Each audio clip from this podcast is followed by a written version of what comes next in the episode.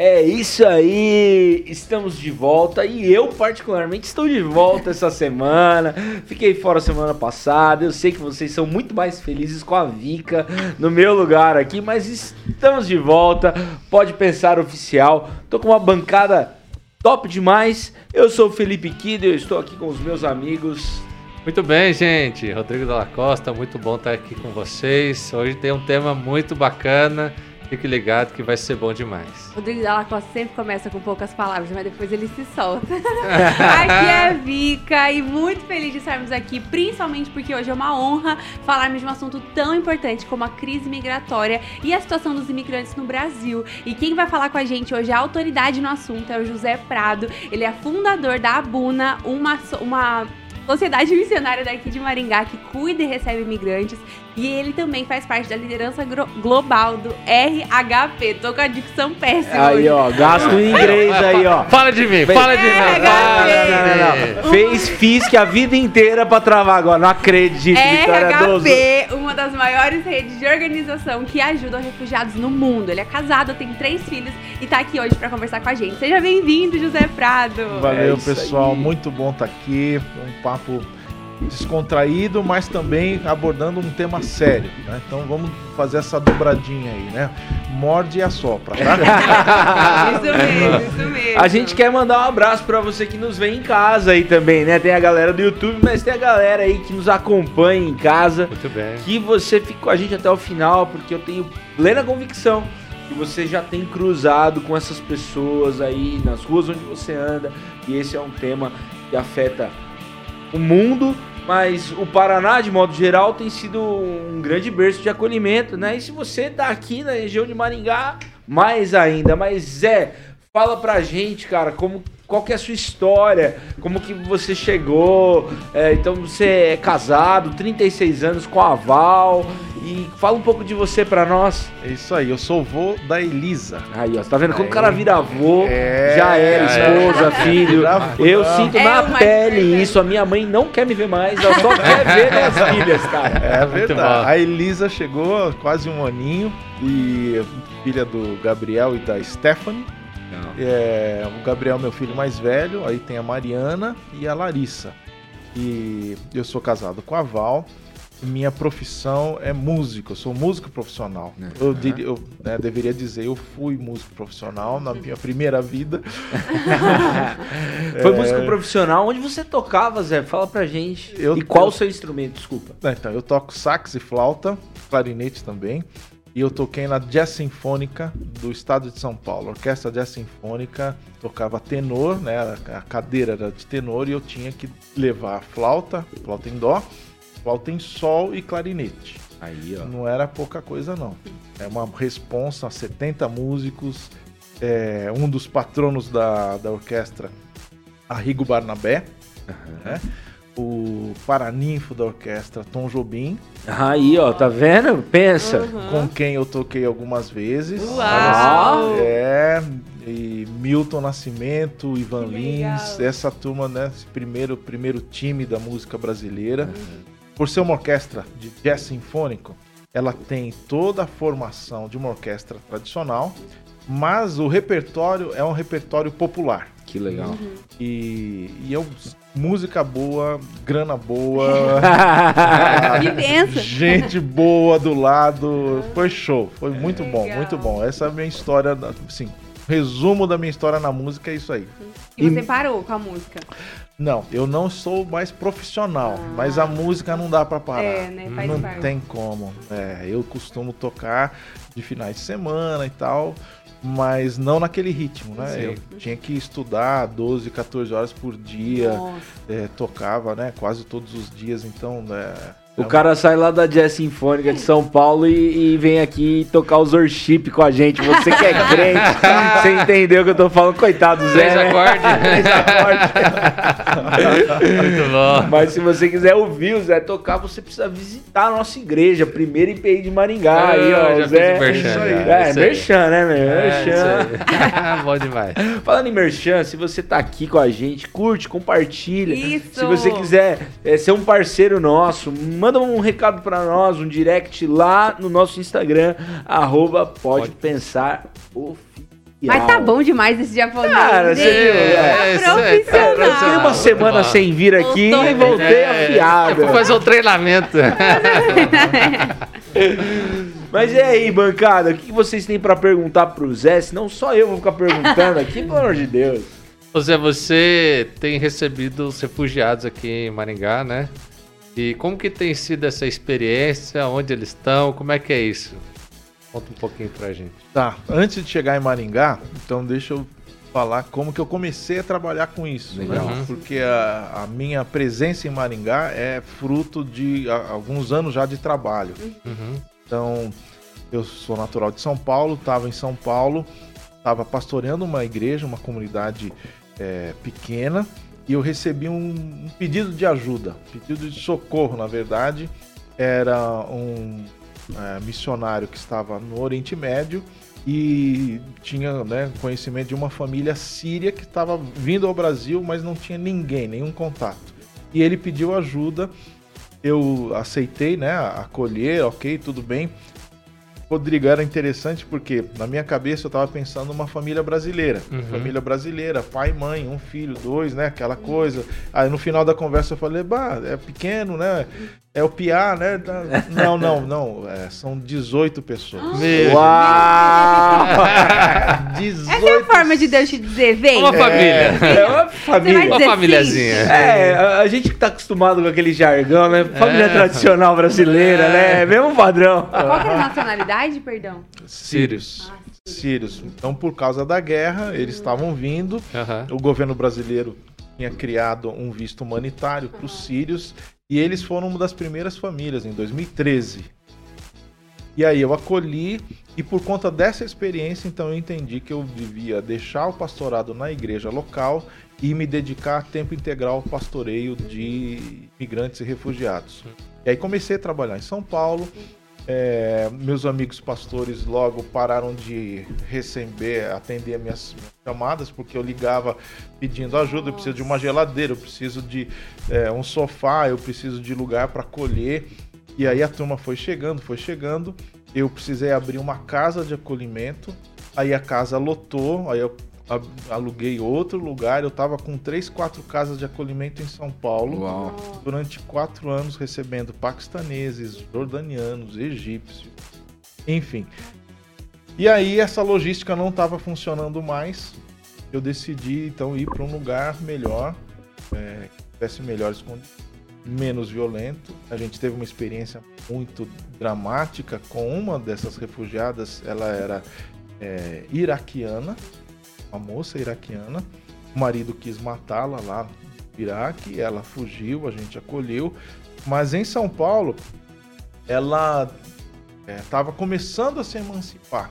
Então ela foi sozinha para o centro da cidade, na estação de metrô, tentaram assaltá-la. E ela, sem saber, né, no instinto reagiu. Né?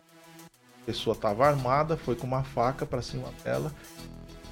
E graças a Deus não conseguiu acertá-la, mas ela ficou traumatizada. Então esse foi assim a, a gota d'água. A gente falou não, vamos sair de São Paulo. E aí chegamos em Maringá. Então, em Maringá em 2018. E Faz aqui, pouco tempo. sim, pouco tempo. É. Já parece tão de casa, É. tá aqui tanto tempo, né, Zé? Nossa, a gente ia falar, foi em 2002. Muito tempo. Foi agora. Muito bom. É. E aqui em Maringá, então, a gente tem uma casa de acolhimento e temos, né, acolhido da mesma forma. É um trabalho, eu preciso dizer isso. É, é muito sigiloso. Eu não posso divulgar as pessoas né, que, eu, que eu acolho, não é uma Uhum. coisa que eu possa ir para mídia. É diferente, por exemplo, de um atendimento de uma família venezuelana, de haitianos que estão aqui, e não tem o perfil de perseguição. Então, eu Aham. trabalho com pessoas que são alvo de perseguição. E mesmo aqui no Brasil, eles não podem é, se revelar quem são, Uhum. para aparecer em fotos, em vídeos. Então, 99% do meu trabalho eu preciso estar é, anônimo, Uhum. né? para que eles possam sobreviver. Então, a gente já teve casos de ser alvo de, de ataque hacker, de gente tentando. Então, alguns meses atrás, a gente precisou tirar, por exemplo, uma das páginas nossas no site, que era da equipe. A gente é, Olha, suspende, tira do ar porque sol tava vindo atrás. Nossa, é muito, é muito louco isso, né? A pessoa tá aqui no Brasil, em outro continente, longe totalmente da família, do, dos negócios que tinham lá, e as pessoas vêm procurar aqui.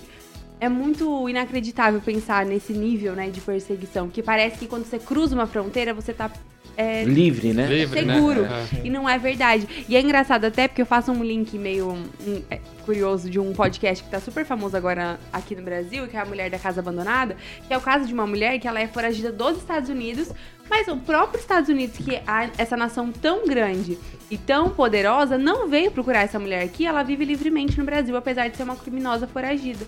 E é triste pensar na situação desses imigrantes que vêm de um Que lugar não são criminosos, longe, né? que não são criminosos e que são perseguidos. Uhum. Exato. Ô Zé, e quando você, você começou, né, dessa maneira, entre aspas, despretensiosa, e nós sabemos que hoje você é uma autoridade em crise migratória, você fala com o governo, você viaja a campos de refugiados. É, dá um pouco do cenário mundial para nós também, de, cara, para onde você Legal. foi já, que campos, campos de refugiados que você visitou, o que, que você encontra lá. Dá um, dá um, um giro pelo mundo aí pra nós. Sim, não, tá bom. É, esse início foi, foi muito difícil, porque não- a gente não tem essa experiência de acolhimento no Brasil, né? pouquíssimas organizações trabalham, e eu fui atrás de informação, eu, fui, eu precisei estudar a lei né, brasileira Aham. para saber o que, que eu estava fazendo, e comecei a, a visitar algumas poucas organizações aqui no Brasil que já faziam esse trabalho. E, e por conta desse movimento, especificamente da Síria, que né, a gente recebeu muitos sírios, e assim, a história é o seguinte: você recebe uma família, mas essa família tem conexões lá, tem familiares que ficaram. E aí eles pedem: ó, você pode acolher? Tudo bem, você acolhe. Ah, mas tem a turma também que é sabe, Vizinho. vizinho, meu amigo. A gente chegou a acolher mais de 300 pessoas. Então, esse, esse movimento, que foi um movimento novo, teve um impacto a nível global. O pessoal, opa, Brasil, né, tá começando a, a, a receber. E aí eu fui convidado para fazer parte dessa rede global chamada RHP, Refugee Highway Partnership, Tá vendo, Vitória 12? Que é uma das maiores redes globais de organizações que trabalham com refugiados. Temos né, milhares de organizações, literalmente, em todos os continentes. E aí eu fui aprendendo, porque aí eu queria saber, por exemplo, como que o Canadá acolhe. O Canadá é um dos países mais desenvolvidos em legislação e em acolhimento quando se fala no globo. Fui para os Estados Unidos, para a Europa, Alemanha, por exemplo. A Alemanha recebeu quase 2 milhões de refugiados. Eu fui lá ver como é que eles faziam, qual era a estrutura, o que, que eles ofereciam. É, até propus algumas melhoras. Né? É, isso aí. É, eu- vi algumas lacunas lá, falei, o pessoal não tá pensando nisso. E a Angela Merkel até ficou de estudar esse cara. Você tá vendo, gente? É outro nível Ah, a de gente tá muito conversa, chique, a gente tá muito chique. E aí fui também é, na ponta da linha, ou seja, nos locais, países, campos de refugiados, de onde as pessoas estavam vindo, né? Então, muitos que saíam da Síria, né, é, fugiam para o Líbano, que é vizinho, ou Turquia, ou Grécia. Então, eu cheguei duas vezes na fronteira da Síria, não me permitiram entrar, não o governo sírio, mas os próprios sírios que estavam me acompanhando. Falaram, não, pastor, você não, não entra porque você vai ser um alvo muito fácil. Então, eles me protegeram. Entendi. Mas eu visitei, né, Líbano, é uma situação totalmente não tem como explicar. Eu tenho algumas fotos, alguns registros né, que eu tirei de, de famílias durante dois, três, quatro anos morando em barracas. Mas não é uma barraquinha legal, sabe? Uhum. É uma barra... Por exemplo, a gente tem uma, uma estruturas alternativas de habitação. Aham. Vamos colocar assim. Sim, sim. Mas o nosso clima não é tão Duro, né? duro quanto Uhum. nessas regiões. Nossa, Essas regiões sim. faz um sol ter- né, terrível, mas também neva. Olha e aí a hora que a neve derrete, é, fica uma lama. Uhum. Então, assim, não, não dá pra explicar. Com crianças pequenas. Aí eu comecei a ver sentar nessas barracas, ouvir, conversar com eles, ouvir as histórias. É, na Turquia, na Grécia, fui para a África também. Enfim, eu rodei, né? Tailândia. Na, na Tailândia a gente pode até falar mais para frente. Eu acabei abrindo uma casa de acolhimento lá em Bangkok, por, pelo que eu vi, né? Uhum. Na Tailândia, é, ela recebeu um, um, volume muito grande de refugiados paquistaneses, porque eles tinham um acordo é, de cooperação, então os paquistaneses podiam voar para a Tailândia sem visto. Oh. E aí os cristãos, né, paquistaneses perseguidos, acabavam indo para a Tailândia para salvar sua vida, mas chegavam na Tailândia e eram presos. Mas detalhe, não é que assim você prende o pai de família. Não, você prende a família toda. Nossa. Uhum. Eu não acreditava. Eu falo, não, isso aí deve ser história, o pessoal deve estar exagerando. Até que eu pedi para visitar esse centro de detenção e ali eu vi. Não é assim, eu vi é, crianças de 2, 3, 5 anos é, presas sem nenhum tipo de apoio. Assim, é uma das piores prisões. Imagina uhum. pior uma prisão brasileira. É tipo pedrinhas elevado a. Cara, uhum. são celas. É, Tailândia, né? Bangkok é muito quente. Muito quente. E úmido. Então você imagina uma cela desse tamanho com 80 pessoas. Meu Deus. Onde tem que revezar quem fica deitado, uhum. quem, quem, fica, em pé. pé. Aquela história. Não, e criança, né? Uma criança, coisa assim. Grávida. Ai, e aí eles têm. É, é, o outro lado. Então, você falou para dar o, o panorama uhum. global, vou falar de coisas né, pesadas. Por exemplo, muitos países, para tentar evitar o movimento migratório, eles tratam mal, de propósito, o imigrante, o imigrante para que o, ele não fale, ó, oh, vem para cá é. tal. Mas esse tratar mal significa você não dar atendimento a uma, uma mulher que está dando a luz ali naquele centro. Nossa. E, e, e, todo mundo em volta sem poder fazer nada. Então é um, uma situação terrível. Em outros países, por exemplo, até mesmo nos Estados Unidos, você falou, né, dos Estados Unidos. Hum. O que o governo americano tem feito com né, os imigrantes que são da América Central, países como Honduras, El Salvador, Guatemala, países que estão quebrados, países que estão nas mãos do narcotráfico. Então imagina que você mora, o seu bairro é da noite para o dia dominado por um grupo, né? Traficantes tomam conta e, e falam, você tem que sair. Você sair para onde? Não, se você não sair, eu mato você, mato o seu filho. E aí você tem que sair da sua casa. Aí fala, eu vou tentar buscar abrigo aonde? no país que tem mais próximo, que é livre, Estados Unidos. Aí quando você tenta atravessar a fronteira, você é preso, a sua esposa vai para um lugar, você vai para outro lugar, lugar que eu digo é prisão. E as crianças vão para um terceiro lugar, uma Nossa. terceira prisão, que você não sabe onde eles estão, como eles estão. E elas não vão para adoção, as crianças? Não. Nem para conselho Não, é um, é um limbo. E até agora eles estão brigando, tentando ver o que faz. Ah. É, esse é um segundo exemplo. O terceiro exemplo, só para não ficar muito pesado, mas são países que, por exemplo, na Europa, para tentar conter o fluxo migratório, eles começam a construir muros. Literalmente. Né? Literalmente, né? Muros. E há duas semanas nós tivemos um episódio na Espanha, que é um dos países né, que as pessoas tentam chegar ali pelo mar, mas aí tem que atravessar um muro de 5, 6 metros.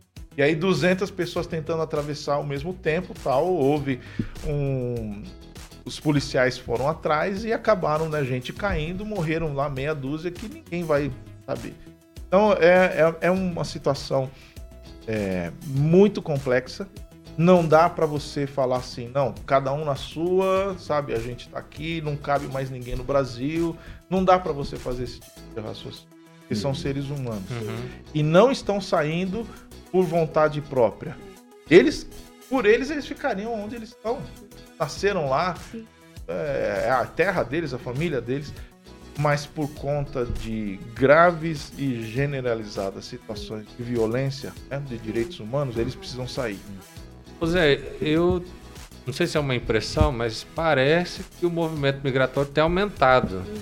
É, a gente tem, pelo menos, ou talvez tenha migrado mais para o Brasil, mas parece que há um, crescer na, na migração, talvez no mundo. Isso é real? Não é? Nós temos acolhido mais? Como é que é isso?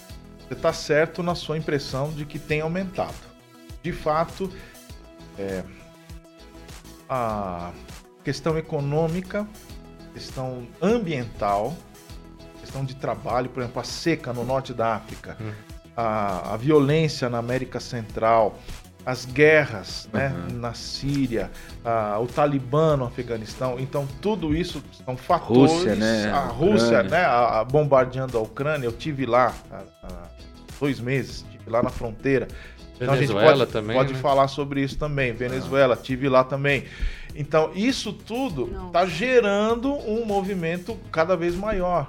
Migratório, migração forçada. Não estamos falando Sim. aqui de gente que vai ganhar vida, nos né? Estados Unidos, é trabalhar em Portugal. Não, não é isso. É gente que precisa sair para sobreviver. Então, isso tem aumentado sim. O último número, né, saiu agora, dia 20 de junho, é o Dia é, Mundial né, do Refugiado. Então, a Acnur, que é o órgão da ONU que é, monitora essa questão, soltou um número mais de 100 milhões de pessoas pela primeira vez na história. Ou seja, a gente está batendo ano após ano, bate recorde uhum, né, de, de pessoas forçadamente deslocadas. Então, nisso você está completamente certo. A sua impressão que o Brasil está recebendo muito não procede. Por quê? Porque o Brasil é um dos países, apesar da, das nossas leis serem muito boas e tudo, mas quando a gente compara, por exemplo, é, países como a, o Quênia, como Uganda, países como Etiópia, o próprio Líbano. O Líbano está quebrado, mas tem quase 2 milhões de sírios lá dentro. Então, são países vizinhos né, que acabam levando o peso maior, Rodrigo. Ah, sim, que tá uhum. mais perto. Tá mais, né? perto, mais, mais, perto, mais fácil o mais acesso, perto, né? Exato. Então, quando a gente faz essa comparação, Rodrigo, com o número de brasileiros, nós temos mais de Sim. 200 mil. Com o número de refugiados no Brasil, dá assim 0,002. É que nossa uhum. expansão territorial também é muito grande, né? Nosso uhum. território é muito grande. Sim. Então, comparado a um país que é infinitamente menor, a gente vai ter que receber muito imigrante para ter um número é, relevante, e, né? E é isso que é assim, é, é assustador quando a gente vai num lugar desse, porque você vê que não há mesmo condições de absorver Sim. um volume é tão uhum. grande. Né? E aqui no Brasil, graças a Deus, nós temos é, músculo, vamos colocar assim, uhum. né? Para segurar, é né? Uhum. Mesmo sendo, né? Você está certo, porque tem chegado mais pessoas. E graças a Deus que o Brasil tem aberto as portas. Uhum. Mas quando a gente compara né, uhum. Brasil Sim. com Turquia, Sim. com Líbano, com é, Etiópia, é, Nigéria, aí uma diferença muito e grande. E tem resistência, sim, porque a impressão que eu tenho é que o, o, o, refugiado, como você falou assim, né? Em todo lugar onde ele chega, ele tem resistência da, daquele povo por uma infinidade de, de motivos, né? Que possa imaginar. Como é que é essa resistência? O Brasil tem menos resistência, mais? Como que é a diferença disso no mundo? Existe diversos níveis de resistência e de acolhimento. Vamos colocar, uhum. né? É, estrangeiro, né? De onde vem a palavra estrangeiro? Estrangeiro é a mesma raiz da palavra estranho. Então, é uma pessoa estranha, é um estrangeiro. Então, alguém que não é daqui. Então, naturalmente, nós temos certa resistência. Uhum. O desconhecido, quem é esse? É até interessante que algumas culturas, se eu for estudar antropologia, é, alguns lugares, pouquíssimos lugares, o estrangeiro, esse estranho, ele é visto como enviado dos deuses. Então o cara é tão estranho, não é daqui, só pode ser enviado é, de algum lugar. Só pode ser ruim. E aí Chega ele... um loiro do olho azul, né? No, no lugar que não tem isso, né? Chega um japonês. É, japonês, né? E aí, então tem, o, tem essa questão. Ou ele é, é do mal, ou ele é super do bem. Então uhum. tem lugar, tem culturas que recebem esse estrangeiro como sendo o enviado dos deuses. E tra trata da melhor forma. Uhum. Mas a grande maioria é alguém que oferece perigo. É, isso é uma questão natural. Estamos falando aqui de antropologia de várias uhum. culturas. Quando a gente vai para a questão atual hoje, política, é, existe nos últimos anos um movimento é, de renascimento de um fundamentalismo político, religioso, né? uhum. todo tipo de fundamentalismo, uhum. ou seja, a radicalização. A gente está vendo isso na política. Então, não importa é, se a pessoa é A, B ou C, de onde ela vem e tal, ela é estrangeira, ela tem que ser combatida. Então, existe uhum. isso em vários locais. Ouvindo isso, faz sentido a gente perceber na narrativa bíblica por que, que Deus pede tanto para que a gente acolha o estrangeiro, né? Sim. né? Porque não é um povo que é naturalmente recebido numa terra estranha. Então, eu penso muito nisso em relação ao seu trabalho, do porquê que a gente tem que olhar para eles com a, a, mentalidade de nós somos um reino só, né? Nós não somos as delimitações de uma fronteira territorial, mas daquele que nos une. E falando sobre esses imigrantes que chegam para você, como que funciona é, o acolhimento e como que eles são inseridos na nossa sociedade? Eles são? Ou o que, que qual que é o principal foco da Abuna em receber esse imigrante e fazer o que com ele? Por exemplo, chegou, ficou e agora? Tá, então muito jóia essa sua pergunta, porque eu vou poder falar da essência do nosso trabalho. Uhum. Então, o nosso trabalho, ele é essencialmente para aquele imigrante forçado, perseguido, uhum. né? É, e o nosso papel, né, o nosso propósito como organização é pegar essa pessoa em vulnerabilidade uhum. e carrega, chega já com muitos traumas, ele sofre traumas lá para sair, perseguição, uhum. guerra e tal, mas ele sofre traumas no, per, no, no percurso para chegar aqui. Uhum. É, é, é, assim, é, é muito triste questão de mulheres, por exemplo, o que elas são forçadas a fazer para conseguir sair. Então são violentadas, é muito, é, assim, é muito triste. Então essa pessoa que chega chega com diferentes níveis de trauma. Então nosso propósito como organização, como a Buna, é acolher, abraçar essa pessoa. Primeiro, cuidar da questão né, do cuidado, cuidado físico, cuidado emocional. Ah, Para que isso aconteça, a gente precisa antes ter a questão da documentação da cidadania dela, né? A gente faz tudo dentro da lei. Então, para ter um atendimento no ela precisa ter antes uma documentação. Então, é todo um, um, processo que vai desde esse primeiro acolhimento, a moradia, o cuidado, mas também a inserção na sociedade, porque o nosso propósito é tirar essa pessoa de vulnerabilidade e colocar ela numa situação empoderada, onde ela uhum. vai poder ser ela. Construir uma vida no Brasil, por exemplo. Construir. Então, hoje é bonito que você vê um, um ciclo que se constrói, porque aquele que chega é aquele que está, né, daqui a alguns meses, dando a mão. Né? Ai, Posso dar um, um exemplo? Que claro. algumas semanas a gente está com um, um grupo grande de afegãos chegando. É, e alguns estão conosco já há três meses. E semana passada, duas semanas atrás, havia um grupo no aeroporto de Guarulhos que estava lá já dois, três dias, havia chegado sem nenhum apoio, sem ninguém. E aí a gente foi procurado para acolher. Você perguntou como é que ele chega. É, Então chega assim, às vezes chega sem nenhum contato e as instituições ou eles mesmos buscam na internet e a gente recebe o pedido, né? É, via WhatsApp, e-mail, enfim, eles nos acham. No caso desse, eram, eram sete adultos e duas crianças, sendo que desses adultos, uma mulher estava grávida, a gente não sabia, sete meses inclusive. E aí eles pediram socorro tal, a gente se esforçou, acolhemos, né, até a IPI foi um braço aberto, porque no, no nossa é, instalação a gente está completamente né, lotado, Cheio. cheios. Eu pedi socorro, a primeira IPI, o conselho, os pastores, presbíteros abriram as portas e a gente conseguiu acolher. Estão lá, provisoriamente, mas estão num teto. Né? Ah, tem comida Sim. quente, tem chuveiro. Eu lembro até o Tiago, né, é lá da igreja, um abração para ele, se ele estiver ouvindo depois tal, porque a preocupação dele é, pastor, será que eles, né, já, já tem chuveiro? Eu falei, não, vai, vai colocar, não, não. E aí ele se esforçou, porque ele queria, não, eu quero que eles tomem banho quente hoje. Olha então, só. esse é um cuidado Especial, que a sim. igreja pode fazer, que, uhum. é, né, que a gente não pode fazer sozinho. E no caso nós tivemos esse apoio. Mas o que eu ia falar é o seguinte: é, eu cheguei com mais dois desses acolhidos que estavam né, conosco já há três meses, eu falei, olha, a gente vai receber esse grupo novo, eu quero que vocês vão comigo para, né? Mas antes disso, ele falou, não, quando eles chegam, eles vão chegar às 4 horas da manhã na rodoviária, né? Aí o Matheus, né? É, voluntariamente, né, tá aqui no estúdio com a gente, né, foi lá junto com outras pessoas, mas foram esses dois. Eles falaram: o senhor não vai. Então não vai, você fica aí e tá? tal. O Matheus é novo, pode deixar que ele vai. Muito bom. E aí, durante o dia, foi aquela conversa. Eu falei: olha, eu vou me apresentar para eles, mas eu quero que vocês falem para eles quem é o Abuna. Sim. O que nós fazemos. E eles ficaram, né? Vestiram a melhor roupa, Ai, que legal. tal. Que e aí, tá, chegaram lá, falaram e tal. E aí, no final, eles espontaneamente eles falaram: a gente pode dar aula de português?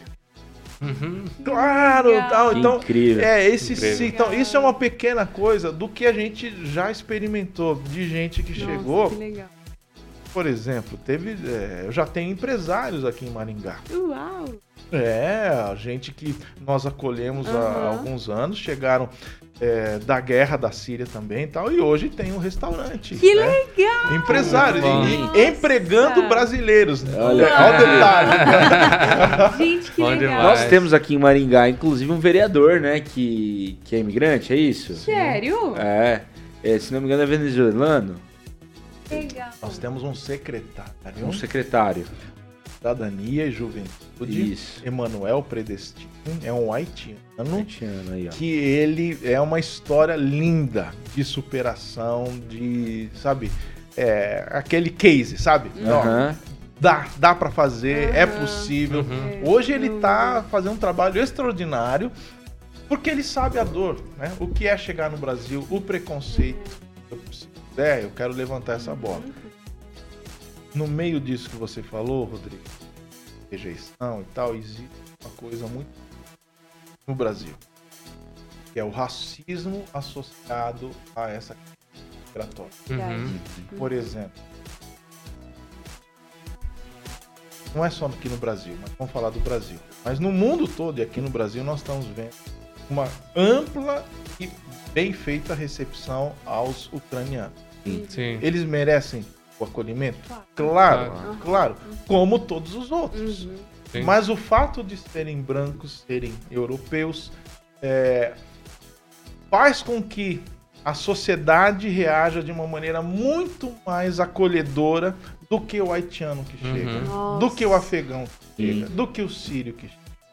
E aqui, então, falando como pastor. Aí fora, eu posso aceitar isso. Porque o mundo né, é- é- é feito de, Jaz o maligno. Jaz no maligno, é, é jaz, pode ser samba também. então, aí fora eu aceito, mas dentro, dentro de casa, dentro da igreja, a gente não pode aceitar isso. Não. Não pode. Então, os episódios mais tristes de xenofobia, que é o ódio, a versão inteiro, ele tem um viés racista. Ele não é direcionado ao ucraniano, não é direcionado, sabe, mesmo ao sírio, ao árabe, não. Mas ele é direcionado àquele que tem pele escura, ou africano ou haitiano. E assim, é, uma coisa é nós falarmos, a outra coisa é a gente estar junto com essas pessoas, caminhando, que a Uhum. gente anda o dia inteiro com elas, e a gente vê a diferença de tratamento espontâneo da sociedade para com eles. Tratando bem uns e destratando outros. Então, é uma coisa que a gente precisa ficar muito alerta e nessa conversa de, de imigração né, mundial que a gente está tendo, não dá para não falar nisso. Aham. Ô Zé, você falou de casa, né? na- Você tem uma história assim, de, de abrir a sua própria casa. De conviver mesmo com, com esses imigrantes, né? É, cara, o que te leva a, a tomar uma atitude tão radical assim a ponto de você é, repartir a tua vida integralmente com pessoas que você não conhece, com pessoas que de certa forma pode oferecer algum risco até, né, para você, para sua família. Mas como que isso aconteceu, cara? Como que- Liga pra gente, pra quem tá vendo que, que te move.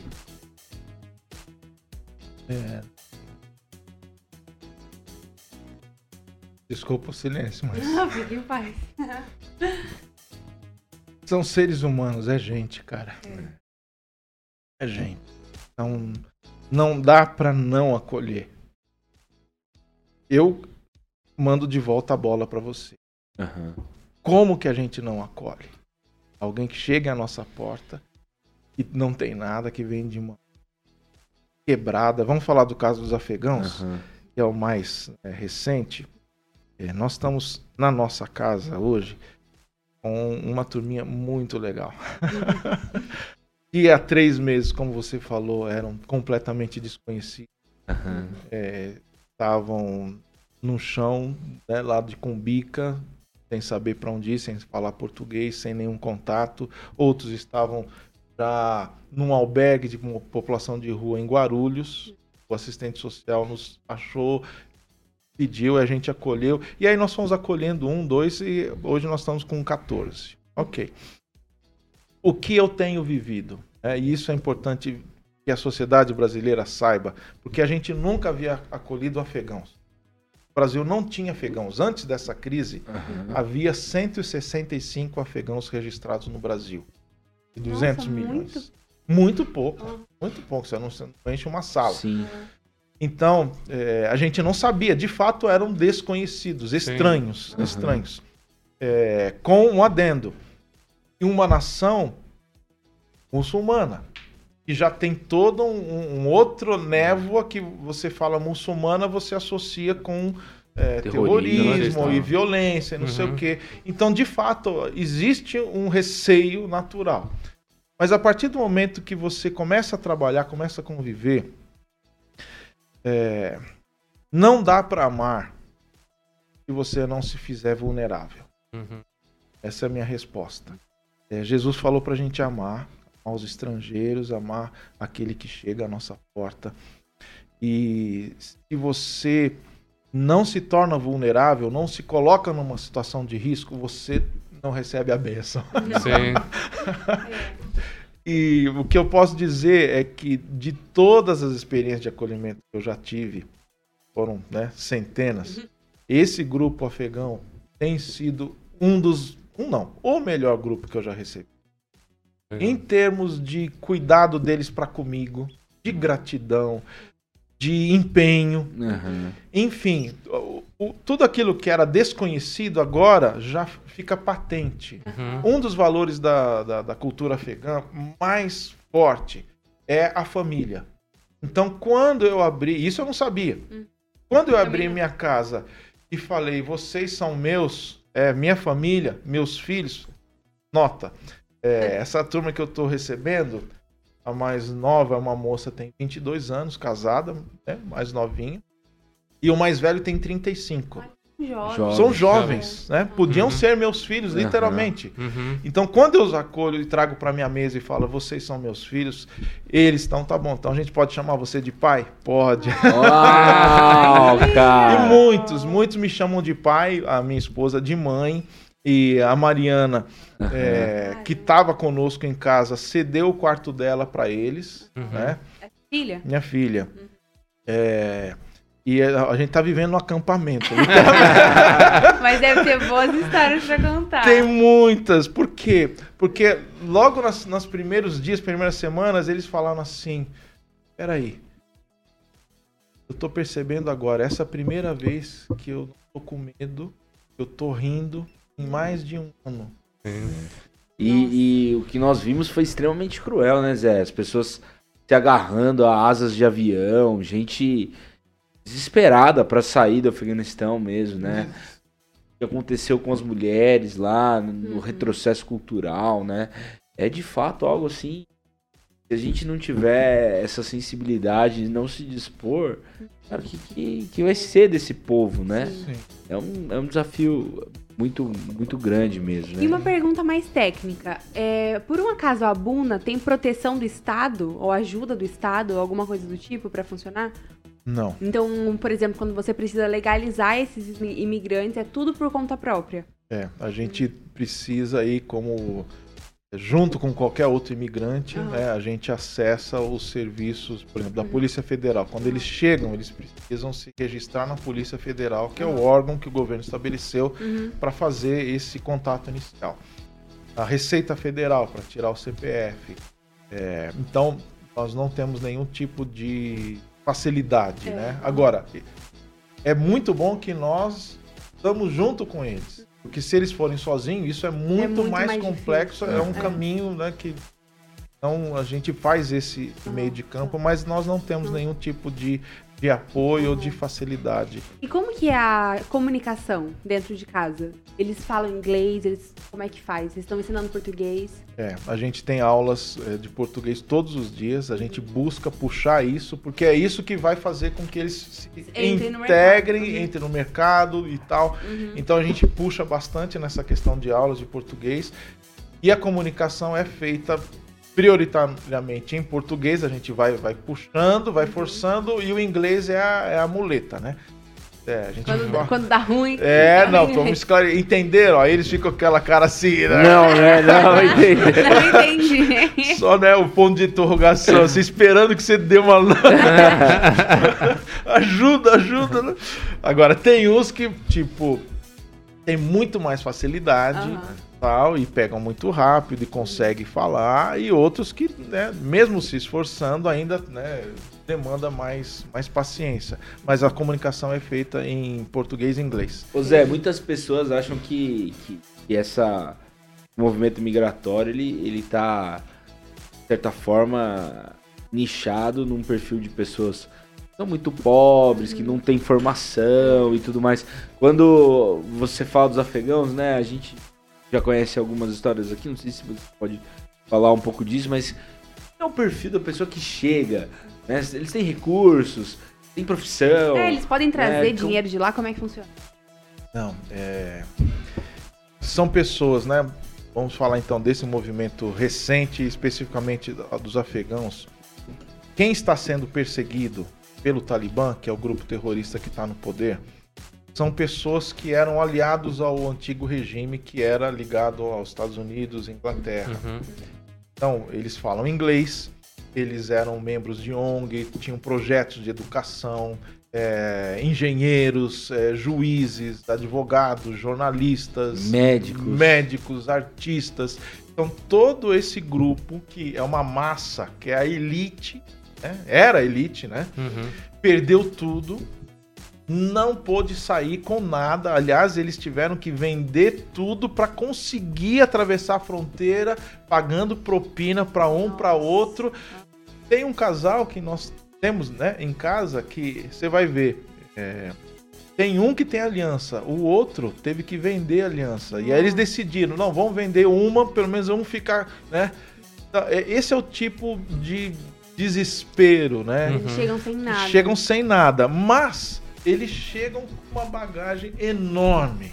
Porque, um exemplo, nós temos um médico, um casal de médicos, ele é médico especialista em cirurgia pediátrica. Nossa. Inclusive, eu sei que Maringá está em falta. Uhum. Ele vai ser colocado aí, né?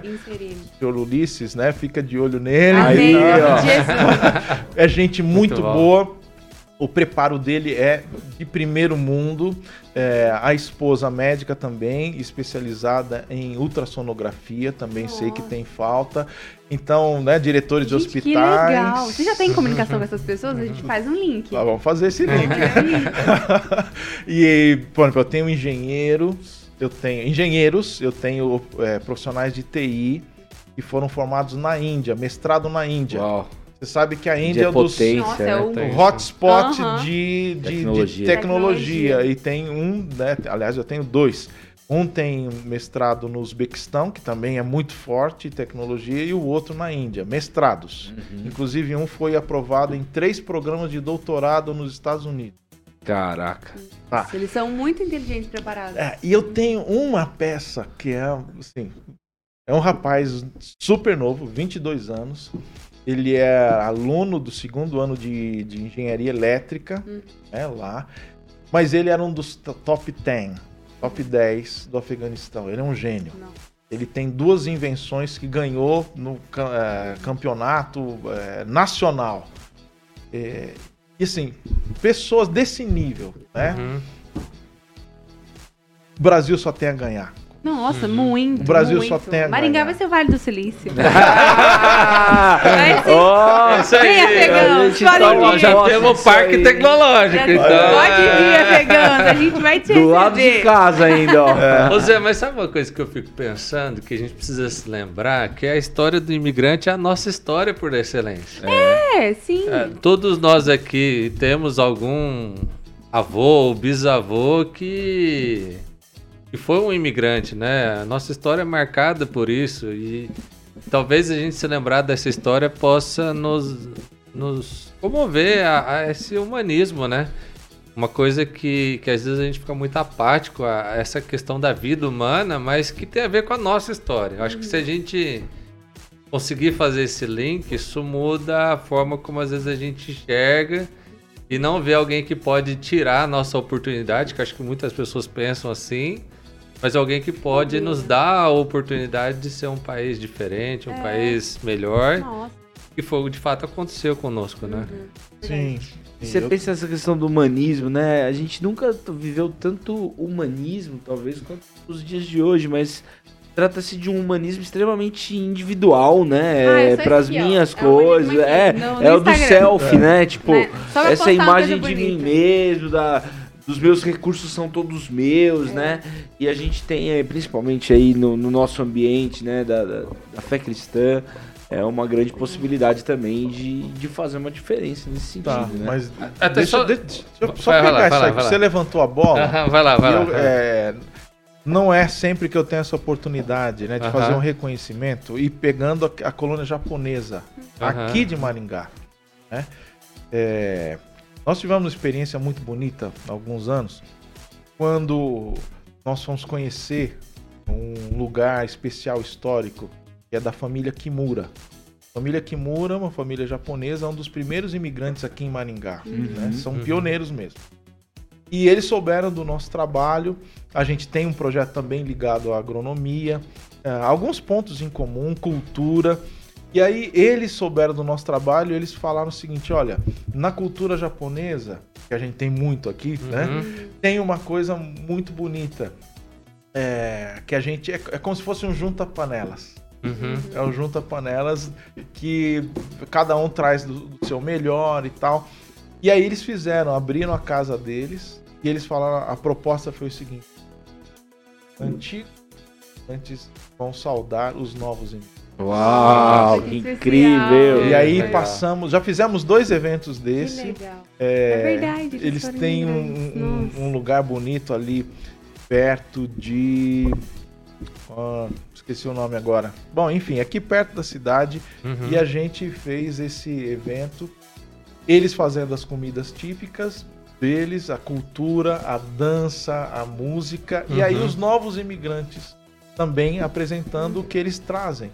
Então é isso que você falou. Se a gente lembrar que não é muito tempo atrás, Sim. né? sim. chegaram aqui japoneses, Verdade. italianos, É poloneses. verdade. e a gente, é, nós somos fruto dessa Sim, miscigenação. todos nós. Sim. Então, O meu avô chegou aqui no Brasil fugindo da Segunda Guerra de navio, né? A minha avó, ela nasceu aqui no Brasil, mas ela é filha de japoneses vindo de lá. Foi registrado no consulado japonês e japonesa, nasceu aqui, mas é japonesa, né? Mas é porque eu, eu Então, fiz é, essa- tá perto, né? Tá perto Eu fiz essa pergunta porque tem um pouco a ver com a pergunta que nós fizeram aqui. O Leandro Pasquim faz uma pergunta Última, hein, pra gente. de, de experiências ruins, experiências negativas, né? A gente sempre tem esse medo, né? De que o imigrante vai trazer consigo as experiências negativas. Assim como às vezes a gente ouve o testemunho do, do brasileiro nos Estados Unidos, fazendo trambicagem, etc. Como é que é isso na tua experiência, naquilo que você tem presenciado? Como é que é é uma, é uma fantasia, é uma realidade? Como é que funciona isso aí? Não, tem muitas coisas é, a serem superadas, muitos desafios, né? Nós trabalhamos com seres humanos, então não dá para você generalizar, não são todos iguais. Dentro de todas as culturas tem gente que é, vem com aquela ideia de vocês precisam me sustentar, né? Uhum. É aquela ideia. é- é- parte disso é a síndrome mesmo que, que eles sofreram violência. De, algum, Uhum. de alguma forma, tipo, o mundo caiu. Né? E, Uhum. e são vítimas. Agora, quando a pessoa independente da religião, independente da nacionalidade, quando ela veste essa capa de vítima, é muito difícil. Hum. Verdade. Então, é, é, o meu ponto é esse. Não é cultural, não é de, de caráter, não. Mas isso em, em todas as esferas, né? Não só no imigrante, a gente vê nas pessoas que a gente convive, que uhum. aqueles que têm essa capa da vítima não crescem. Então é natural que uma pessoa que venha para cá com essa sensação de eu só eu já tô perdendo, eu só perdi, eu não tenho uma nova escolha, já tá tudo ruim, você, eu preciso de vocês, vocês precisam me ajudar, é muito mais difícil, né? uhum. né? Muito mais difícil, porque você, assim, eu não consigo te ajudar se uhum. você não se ajudar. É. Né? E, e quando certeza. você veste essa roupa de vítima, né? é, você não você não se ajuda né? você se vê como é, nada é, que o mundo é culpado tudo bem mas o mundo é, e aí você tem que é. reagir uhum. ou, ou, você reage Sim. ou né, não sai dessa então é nisso aí as experiências negativas que eu tenho são de diferentes perfis uhum. e tal mas o que elas têm em comum são pessoas que acham que o outro é responsável Sim por ela.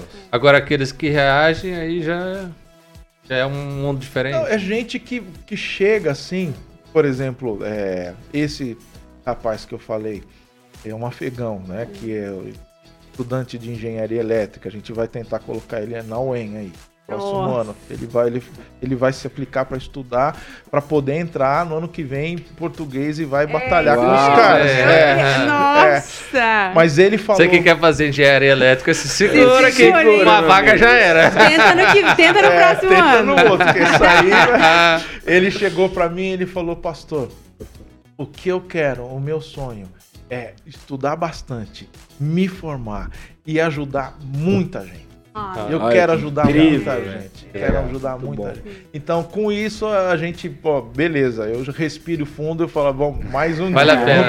vale a pena. Mais um dia. Okay, e como que a gente pode ajudar o Abuna? De formas práticas. Quem não pode. Quem, doações, não sei, uh presença. Vai ser o merchan Vai ser o merchan. É... O que, que, a gente pode fazer pelo Não, primeira coisa, para você ajudar, você precisa conhecer. Então você segue o nosso arroba, né? Instagram ou no Face, você vai Abuna BR, A-B-U-N-A, BR, tudo junto. Que aí ali você começa a, a, a, entender o nosso dia a dia, os desafios e tal. A gente reparte muitas é, necessidades. Temos necessidades financeiras, porque famílias chegam a cada semana.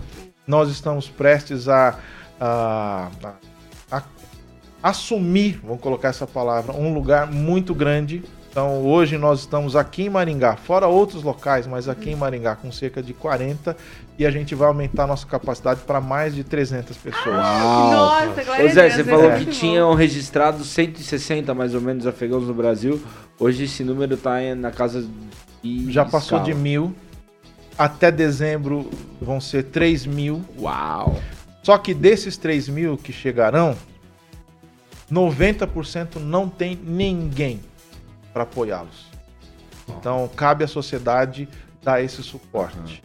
E no caso, cabe a nós que somos né, igreja darmos né, as mãos para eles. Por uhum. isso que a gente está indo dando um passo de fé, né, empresários que nos escutam, nós vamos precisar de retaguarda, porque a gente está assumindo um local que vai nos dar capacidade para mais de 300 pessoas. Então você imagina, hoje, vou falar hoje com os que nós temos. Cálculo rápido é, 60 pães por dia. Ovo come. Imagina, aí você faz a conta. Por mês, 1.800 pães por mês. Leite. Temos grávida, temos criança. Fralda. Então a gente precisa. Nossa, fralda, sim. né? Necessidade. Precisamos de fralda. Enxoval para bebê. Vamos, né? Já estamos fazendo. Mas tudo isso é comunicado nas nossas redes sociais. Tem o site também, abuna.org.br. Também lá tem as informações. E o meu arroba, se você quiser também seguir, é bem-vindo, né? Uhum. José RM Prado. Nossa, Muito bom. Demais. Ô Zé, Muito última, bom. pra gente ir embora. Qual que é o significado de Abuna? Abuna é paizão. Paizão. Ah. Aí, ó. Tá explicado. Paizão. Tudo Gente, faz sentido agora. Obrigado pela presença de cada um de vocês aqui conosco. Obrigada, vocês, Zé. Zé. Muito, muito obrigado. Muito jóia. Muito bom Deus abençoe a Buna. Amém. É. Amém. E se Amém. você tá aí ouvindo, cara, compartilha, segue esses arrobas. e faça, faça a diferença aí no seu, no seu metro quadrado. Eu acho que isso vai fazer com que muitas coisas possam melhorar. Valeu, até semana que vem. Tchau. Valeu, pessoal. Tchau, tchau.